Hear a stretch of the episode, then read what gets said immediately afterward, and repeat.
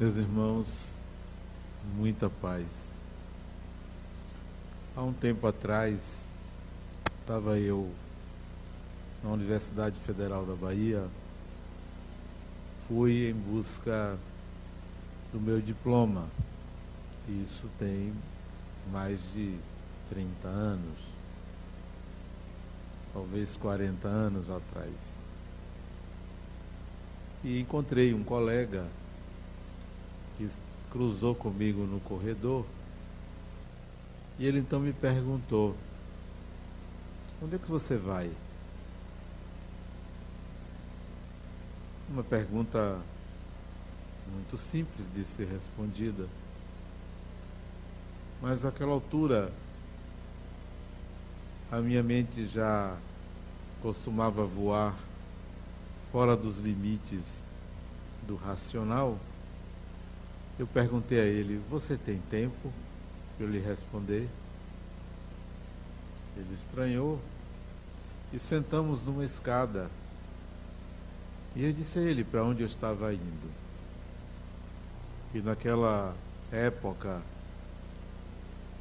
eu estava em busca de uma percepção melhor do que era a vida espiritual e comecei a falar para ele das minhas inquietações, indagações sobre os espíritos, sobre a imortalidade da alma.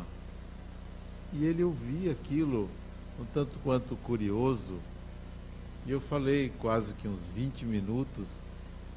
E ele disse assim: Mas Adenauer, você perguntou onde é que você estava indo? Se você ia para a secretaria, se você ia para o estacionamento,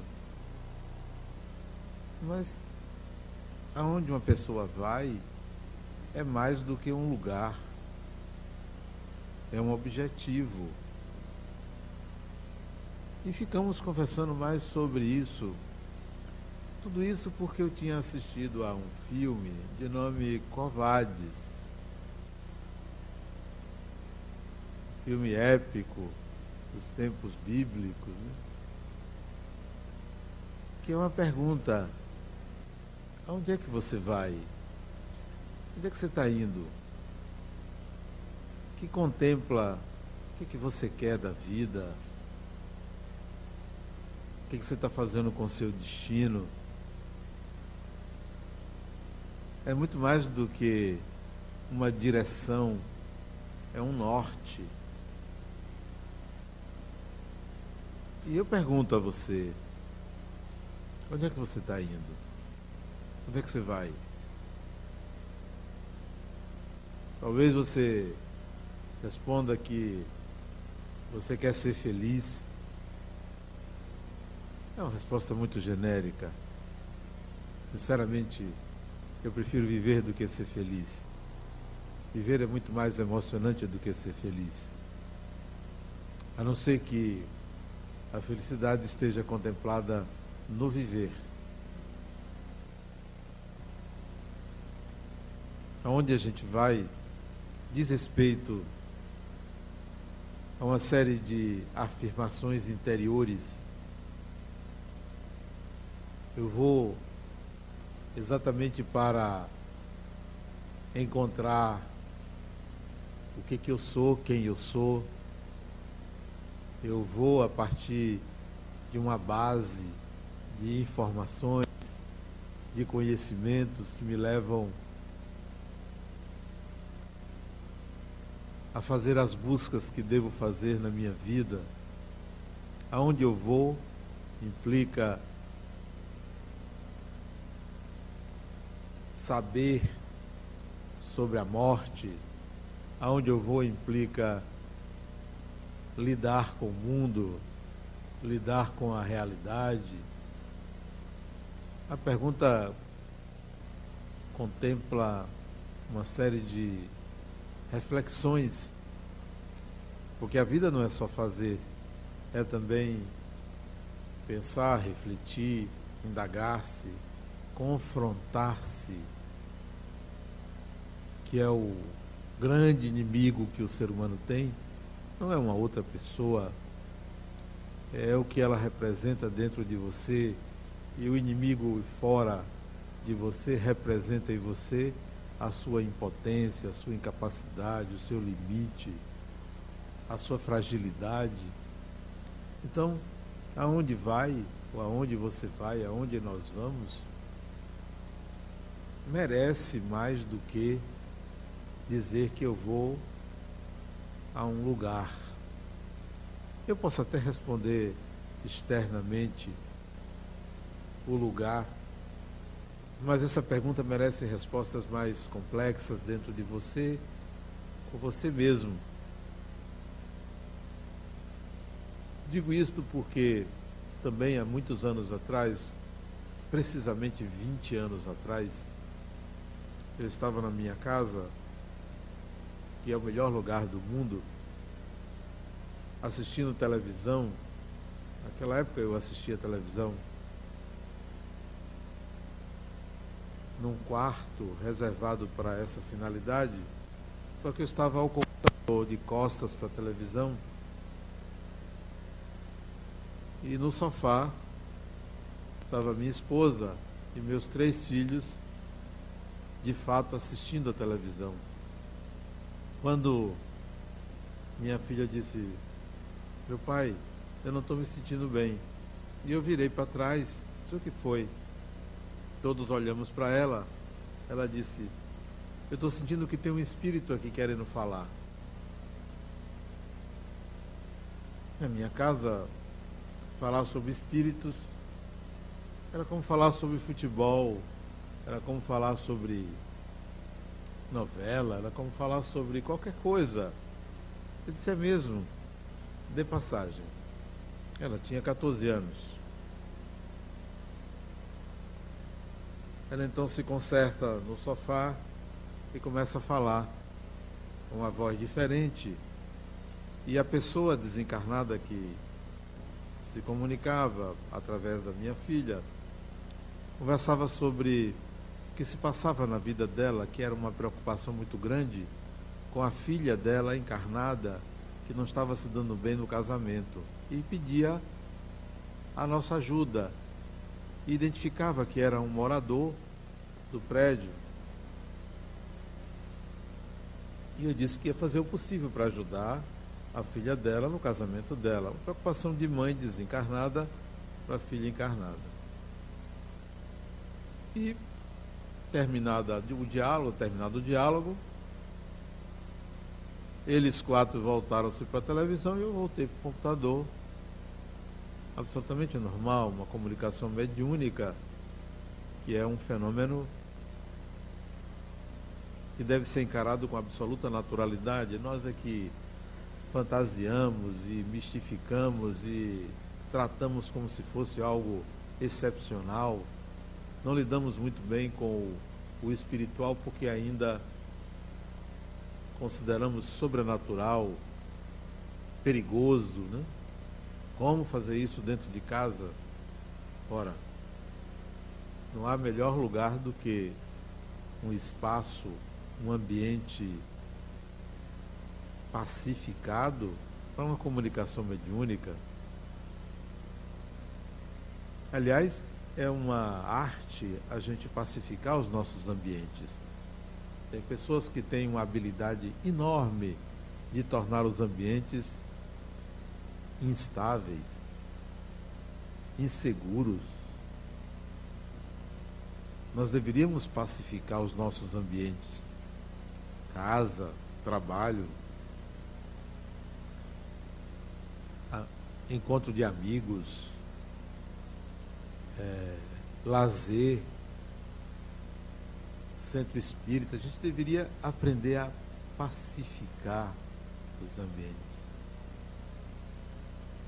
Para que a gente possa, naquele ambiente, usar da liberdade de ser, de criar, de falar.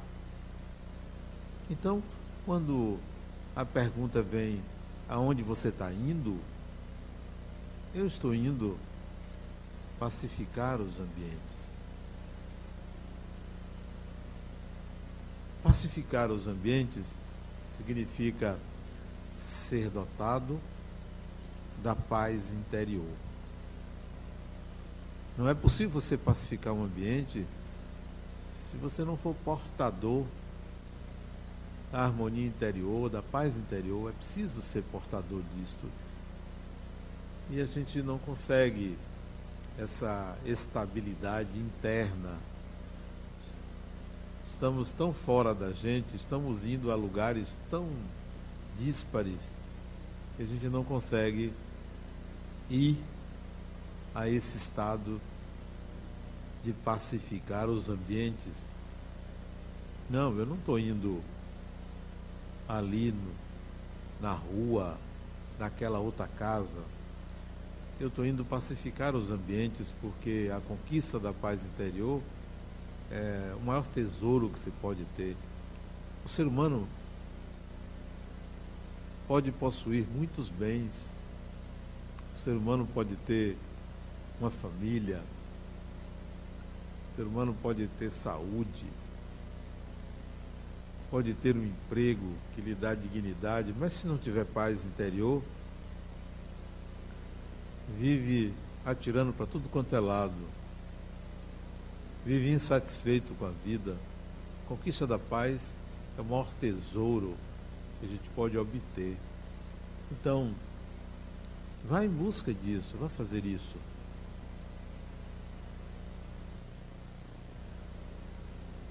Vá atrás dessa condição de chegar num ambiente e as pessoas sentirem leveza. As pessoas se desarmam com você, porque você nunca está armado para elas. Isso é pacificação interior. A lição de hoje,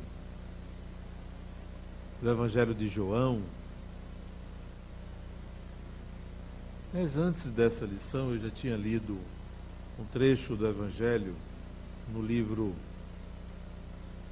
Jesus no Lar, que naqueles tempos Jesus se reunia em casa de Simão Pedro à beira do lago de Genezaré e o fazia à noite, fechava a porta da casa porque os outros judeus não admitiam as reuniões cristãs, por isso que se reuniam nas catacumbas, porque eram perseguidos, e a cruz surgiu exatamente como um sinal. Quando chegava para entrar na catacumba, só entrava quem mostrasse o sinal da cruz. Ou que fizesse o sinal da cruz. Aí podia entrar. Então Jesus se reunia em casa de Simão Pedro, a portas fechadas, para conversar, para explicar melhor a sua, a sua mensagem. E ele começava assim: A paz seja convosco. Por isso que eu sempre começo minhas palestras com muita paz, porque eu considero essa palavrinha mágica, abre caminhos, é o melhor sistema de proteção é você estar em paz. Se uma pessoa disse assim, você me tirou minha paz, então você não tinha. Você não tinha. Você tira minha paciência, então você não a tem. Porque a paz que você possui é inalienável. Não sai de você, não acaba, não esgota. As reuniões, antigas reuniões cristãs, eram reuniões pacíficas pacificadas por um indivíduo que detinha a paz interior. Se na sua casa você não consegue fazer isso, você não detém a paz interior. É fundamental que a gente faça isso em todos os ambientes, pacificar os ambientes, equilibrar os ambientes. desenvolver a capacidade de emitir vibrações que alcance a intimidade da pessoa e ela sinta algo diferente. Eu noto que quando acontece um acidente, as pessoas param para ver ou andam devagar para olhar o que aconteceu, para poder dizer: Eu vi um acidente, eu vi uma pessoa estirada na beira, da, no, no asfalto. Parece que tem uma vontade de ser jornalista, repórter. Não sei bem o que é isso. Mas quando eu vejo um acidente, ou quando eu vejo duas pessoas brigando, emito uma vibração. Já que eu não sou médico, para ir lá e socorrer, já que nem sempre eu vou conseguir me envolver na briga de duas pessoas para poder apartar, emito uma vibração de paz. Espero que a pessoa esteja em paz. Espero que desencarne em paz. Espero que recupere a saúde em paz. Espero que aqueles dois façam as pazes. Eu gosto de ver duas pessoas conversando, mas duas pessoas se agredindo é um espetáculo para mim dantesco. Sabe o que é dantesco? Qualquer criança da creche sabe o que é dantesco. Eu vou explicar. Dantesco vem de, do inferno de Dante. Então a coisa dantesca é uma coisa infernal. Duas pessoas se agredindo mutuamente, seja fisicamente ou verbalmente, é a barbárie, é a falta de paz. Então, quando duas pessoas discutirem, brigarem na sua frente, não tome partido. Emita uma vibração de paz. Na pior das hipóteses, silencie ante elas. Se nada puder ser dito, silencie para que você possa oferecer o que de melhor existe quando duas pessoas brigam, que é a paz. Reuniões domésticas ou ambiente doméstico não pode ser um, um ringue de boxe, não pode ser uma arena de disputa de quem é o melhor. O ambiente doméstico deve ser o melhor lugar do mundo, porque é ali onde você descansa a sua cabeça, é ali onde você sai do corpo quando dorme, é ali onde você recarrega as baterias, as energias. Então, é o melhor lugar do mundo, né? Sua casa, seu lar, as pessoas com quem você convive. Você pode até pensar que isso é fácil. Não, não é fácil. Eu não acho que é fácil. Eu venho de uma família de dez filhos minha mãe teve dez filhos, família numerosa, casa pequena, nove dormiam num quarto só, porque só tinha dois quartos a casa. O caçula dormia no quarto de meu pai e minha mãe, e os outros nove amontoados num quarto de nove metros quadrados. Não, eu sei o que é convivência. Dez filhos, um era esquizofrênico. mais velhos, dois eram viciados em drogas, todos nove moravam na mesma casa. E outras características da família da qual sou originário, mas qual era o meu interesse? Aonde é que eu estava indo? Eu não queria gerar karma com nenhum irmão. Não queira gerar karma com ninguém. Não queira. A loucura do outro pertence ao outro. A agressividade do outro pertence ao outro. O desequilíbrio do outro pertence ao outro. Não é o meu. Não me pertence.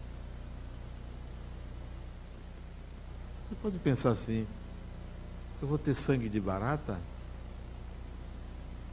Eu entendo que sangue de barata é uma pessoa que fria. Não é uma questão de frieza. É uma questão de educação emocional. Ninguém consegue deixar de ter raiva. Mas todo ser humano pode educar a sua raiva. É uma questão de educação. Não sei se vocês já notaram que tem escrito uma coisa aqui no meu braço. Estão notando? No outro lado também tem. É escrito aqui, ó. Tatuado. Nunca notaram?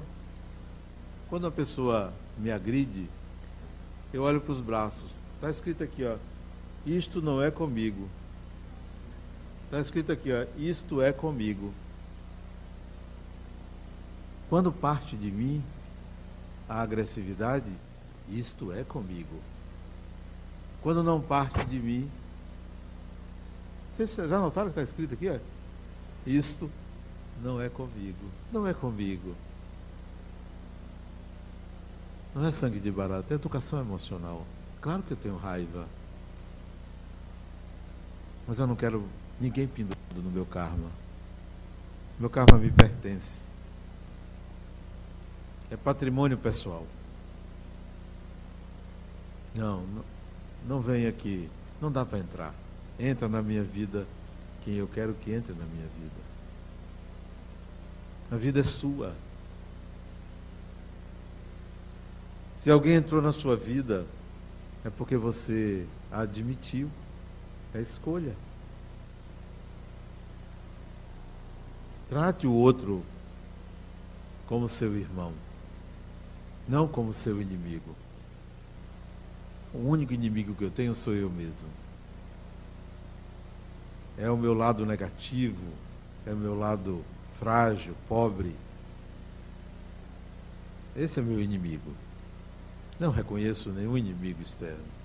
Ah, mas Fulano, ele fez isso, ele fez aquilo. Ele fez para ele mesmo. Que a vida nos devolve tudo aquilo que a gente dá e devolve duplicadamente, centuplicadamente. Então, não é a mim que a pessoa está agredindo. Né?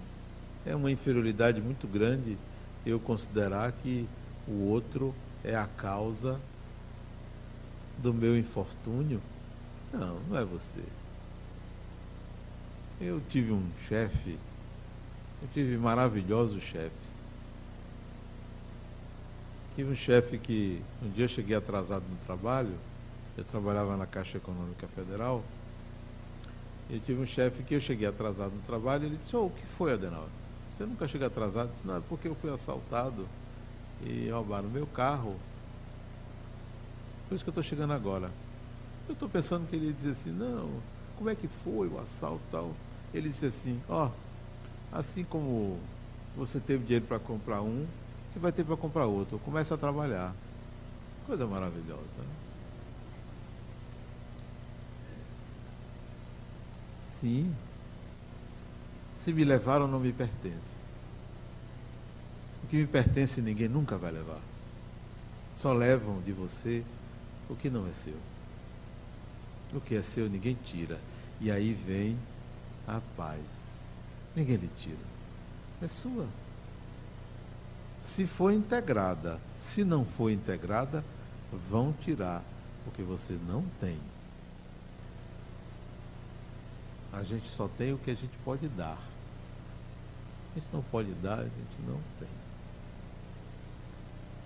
Se você tem alguém que você não gosta da pessoa? Eu tenho pessoas que eu não gosto. Se você tem pessoas que você não gosta, reze por elas. Eu rezo por elas. Não gosto por uma inferioridade minha, mas eu rezo por elas. Eu não gosto, então eu vou rezar por elas. Para que elas não sejam alvo da minha inferioridade.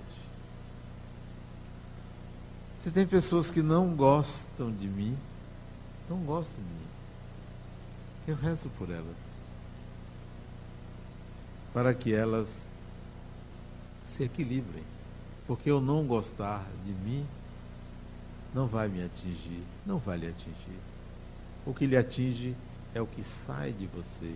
Como dizia Jesus, não é o que entra pela boca que contamina, é o que sai da boca. Então é o que você sente, é o que você emite. Pacifique a si mesmo, pacifique os ambientes por onde você transita.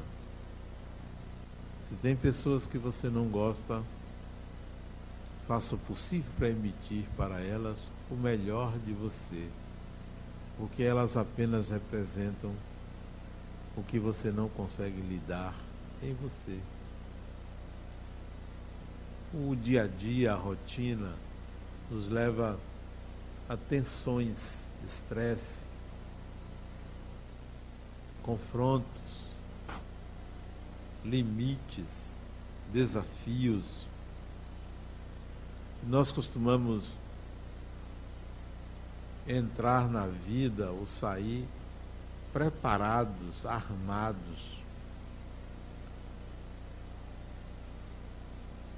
Uma boa coisa é você não se armar para sair, você ser uma pessoa mais leve, quase que bobo, ingênuo. Ingênuo.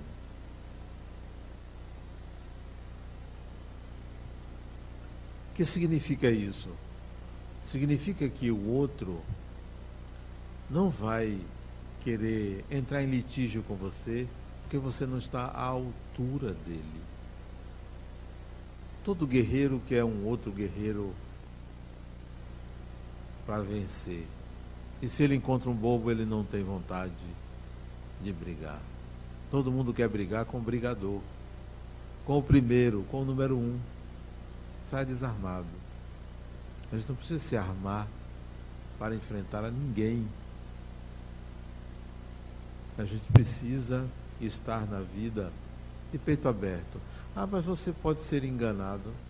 Deixa a pessoa me enganar. Vai me enganar até um limite. Até o limite da minha capacidade, da minha sabedoria, do meu conhecimento. Mas eu não vou me armar para ele. Eu me lembro, uma certa vez eu estava, fui fazer uma palestra numa cidade da Suíça chamada Winterthur. Fica ao norte da Suíça, quase perto da fronteira com a Alemanha. Eu fiquei hospedado na casa de uma pessoa Olha que coisa fantástica. Foi a primeira vez que eu fui à Suíça. E ela combinou comigo que me pegaria às 16h34 na estação central de Zurique. O trem chegou por volta de 16h30. 16h34 ela estava com a tabuleta com meu nome para me pegar na estação. E me levou para casa dela, uma sexta-feira. Chegou na casa dela, uma casa de três pavimentos, enorme a casa. Morava ela, o marido e um filho de 12 anos, os três. Ela falava português, facilitou bastante a nossa comunicação. Conversamos, chegamos na casa dela, fomos para a cozinha. Sentou, ela me serviu um café, ficamos conversando. Quando chegou por volta de 17, 10, chega o marido dela, com o filho, sorrindo, muito contente. Ela me apresentou ao marido, um alemão, alto, bonitão. Né? Apresentou o filho. O marido não falava português, o filho falava português, porque a mãe tinha ensinado, língua materna da mãe. E o marido chamou-a para a sala. Eu fiquei na cozinha sozinho. Conversaram lá, estou ouvindo as conversas, mas sem entender, porque eles estavam falando em alemão. Daí a uns 15 minutos, talvez, ela volta e diz, Adenauer, eu vou precisar viajar agora. Meu marido quer ir para as montanhas.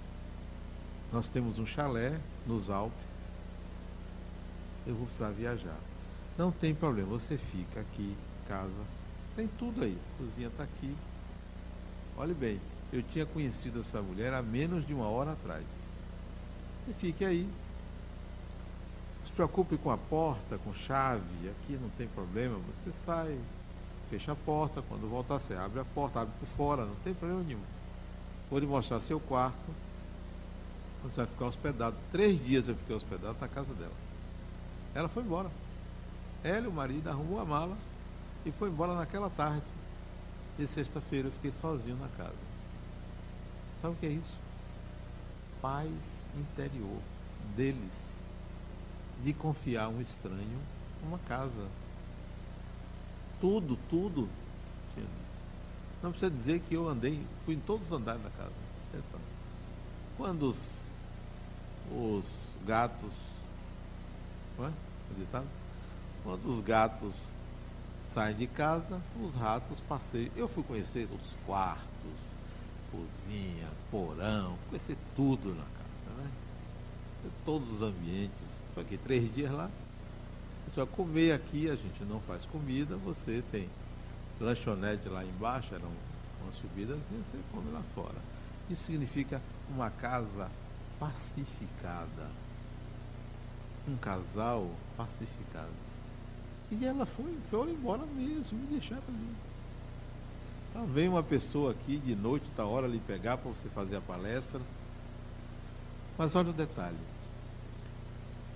No sábado, eu saí, eu só ia fazer palestra à noite. Eu saí para caminhar nas ruas de Winterthur.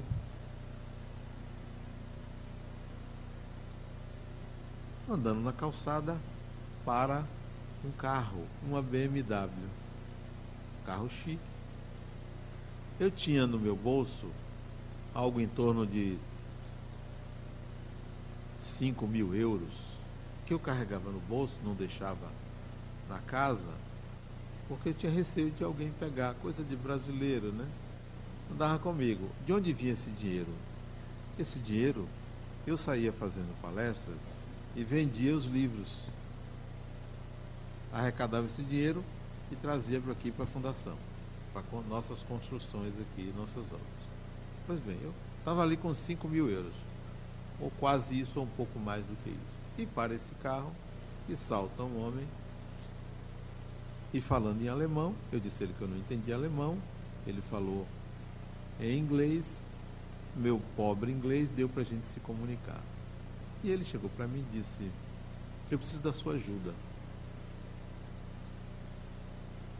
eu fui roubado no hotel onde eu estava hospedado. Me levaram tudo. Mas sobraram algumas roupas.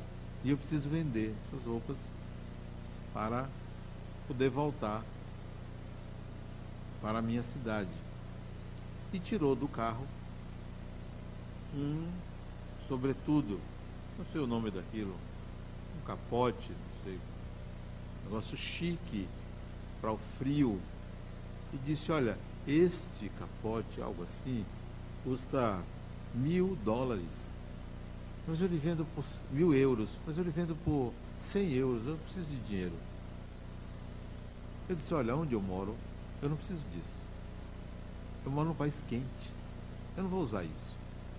Nem quando eu venho aqui, eu vou precisar disso. Então, eu não quero comprar. Mas eu preciso de ajuda. Mas eu não quero lhe ajudar. Dessa forma, eu não quero lhe ajudar. Você está me vendendo um produto que eu não sei quanto vale. Então, não, não vou comprar. Ele aí se interpôs na minha frente. E eu entendi que ele estava me coagindo, né? Era um homem alto, né? Aparência asiática, ele disse, não, eu, eu não, não vou comprar. Ele disse, então me ajude. Ele disse, olha, eu vou lhe dar um dinheiro, já que você está pedindo minha ajuda, mas a maior ajuda que eu posso lhe dar é dizer a você que não é dessa forma que você deve resolver a sua vida. A vida não se resolve dessa forma. Tirei do bolso uma nota de 20 euros.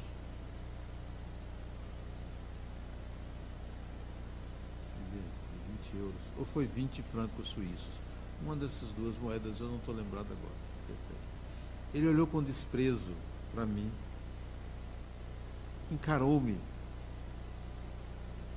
Eu baixinho, ele alto, encarou assim, com muita raiva de mim, porque eu ofereci quase uma esmola a ele. Ele não pegou o dinheiro,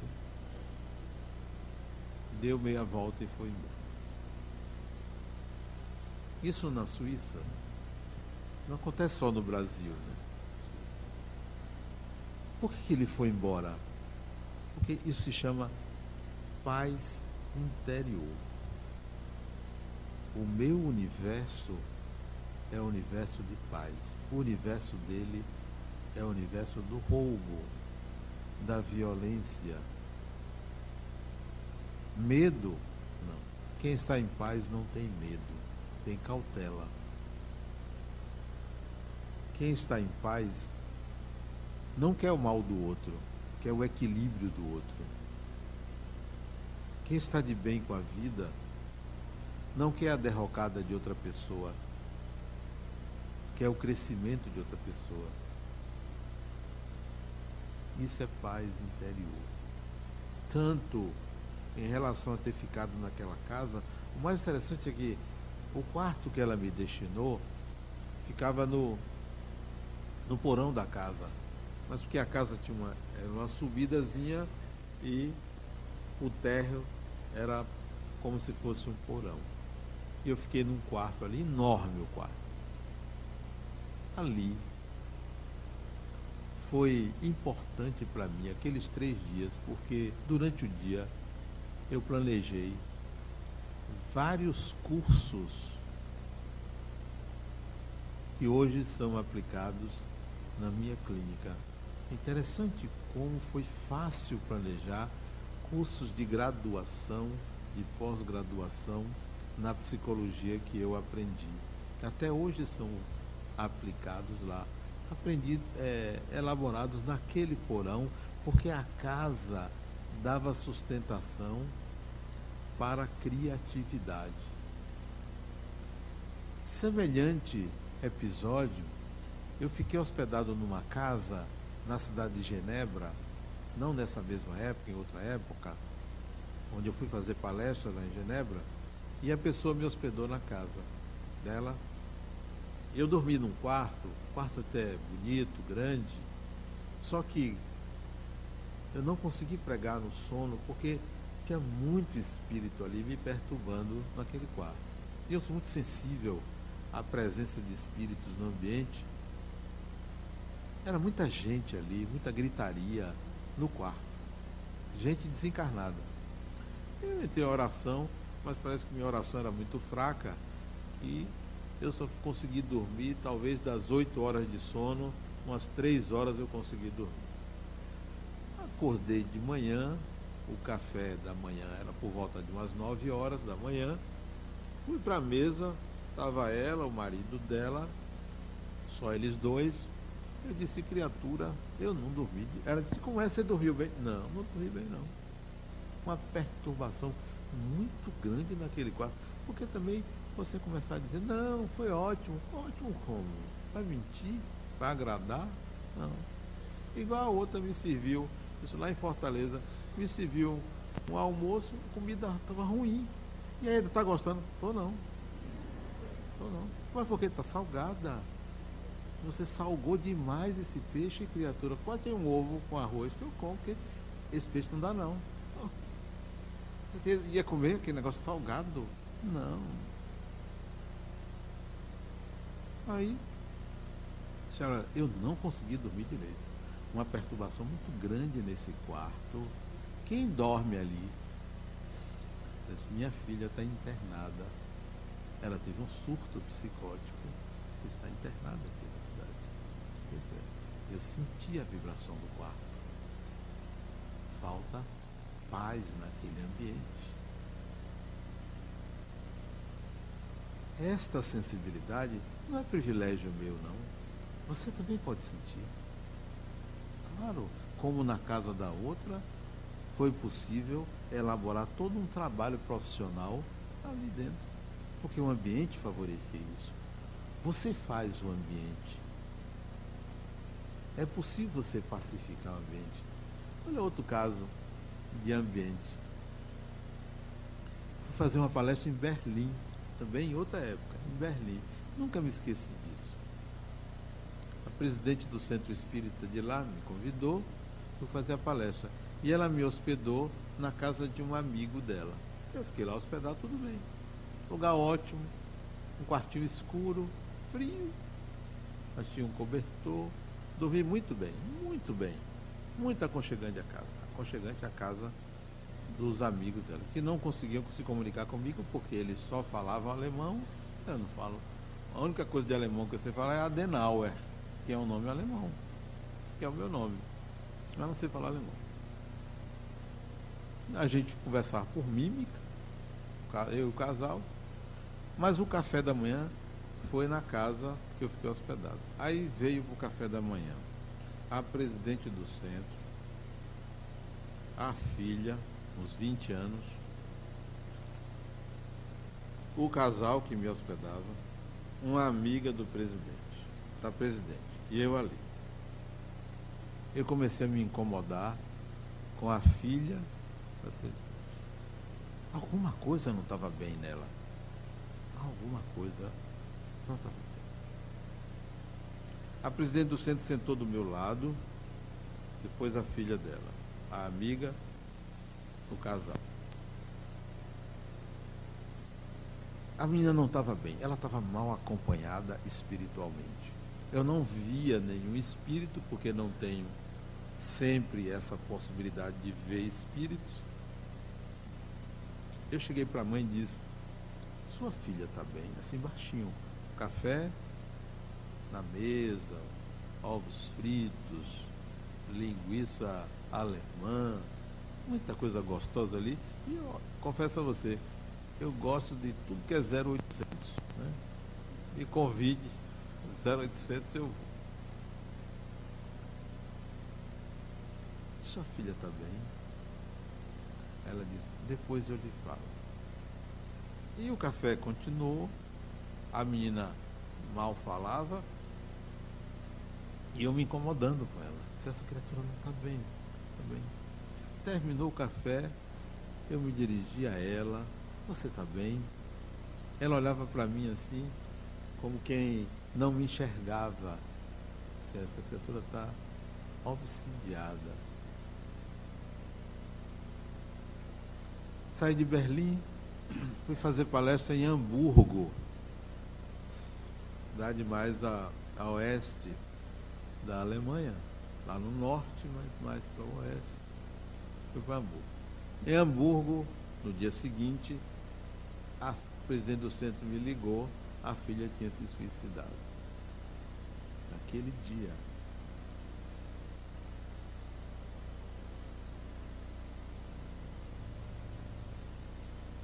É possível você sentir a vibração de uma pessoa, mas só é possível se você estiver em paz. Porque senão você confunde o que você sente com o que se passa com o outro. Voltei para o Brasil, ela me ligou para minha casa, disse, Adenauer, aqui na Alemanha, quando uma pessoa desencarna pelo suicídio, leva-se quase uma semana para o enterro. Por razões burocráticas, não sei, provavelmente para fazer exame necrópsia, necrópsia, né? E eu queria que você me dissesse o que, que eu boto na lápide da minha filha. Me diga uma frase para colocar. Isso no telefone. Eu disse, olha, Sinceramente, tem muita coisa que pode ser dita, mas eu prefiro que isso seja dito pela mãe, por você. Diga alguma coisa para sua filha,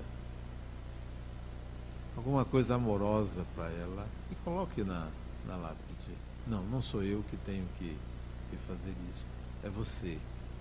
O conflito era seu, era com você. Então é você que tem que escrever para ela. É você que tem que perdoá-la e pedir o perdão dela. Não sou eu.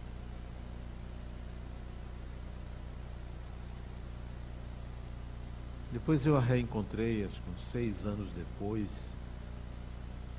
E ela estava bem. Realmente tinha um litígio entre mãe e filha, né? As pessoas precisam se pacificar. Nós precisamos da paz. Vá para uma reunião, não vá armado não, vá desarmado. Vá informado, mas não vá armado contra ninguém. Entre na reunião pensando assim, que tudo corra em paz. Mas não é aquela paz piegas, não. A paz é o equilíbrio de tensões. A paz é um equilíbrio. Nela existe muita coisa, né? Há um mês atrás, na minha coluna do Jornal à Tarde, que hoje eu escrevi um texto chamado Heróis. Mas há um mês atrás eu escrevi um texto onde eu propunha é, que as pessoas se desarmassem. Né? E eu recebi uma resposta de um leitor criticando a minha proposta, dizendo que os bandidos estão armados e que as pessoas deveriam se armar. Na resposta dele, ele dizia que viu um assalto em que o ladrão quebrou o vidro do carro e arrebatou a bolsa de uma mulher e o vidro do carro estilhaçou no rosto dela e sangrou. E que se ele tivesse uma arma, ele matava aquele sujeito.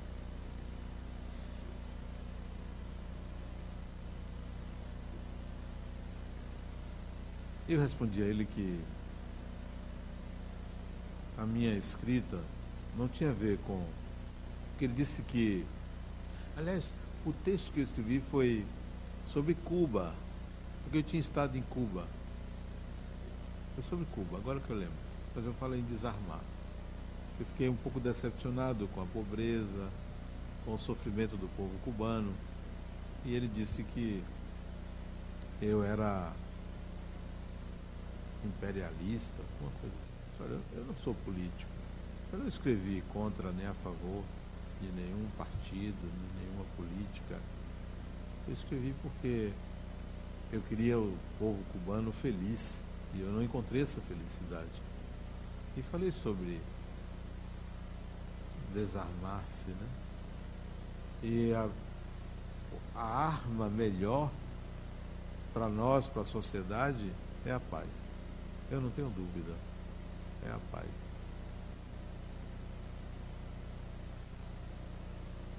É a paz, é o conhecimento, é o saber, é a amorosidade, é o trabalho digno, é a ética, os melhores instrumentos.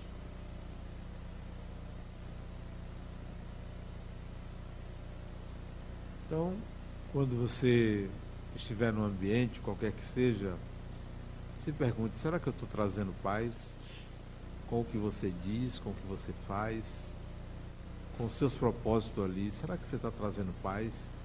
Leve paz, mas não leve aquela paz disfarçada, que por detrás você tem objetivos belicosos, interesses egocêntricos ou desejo de poder.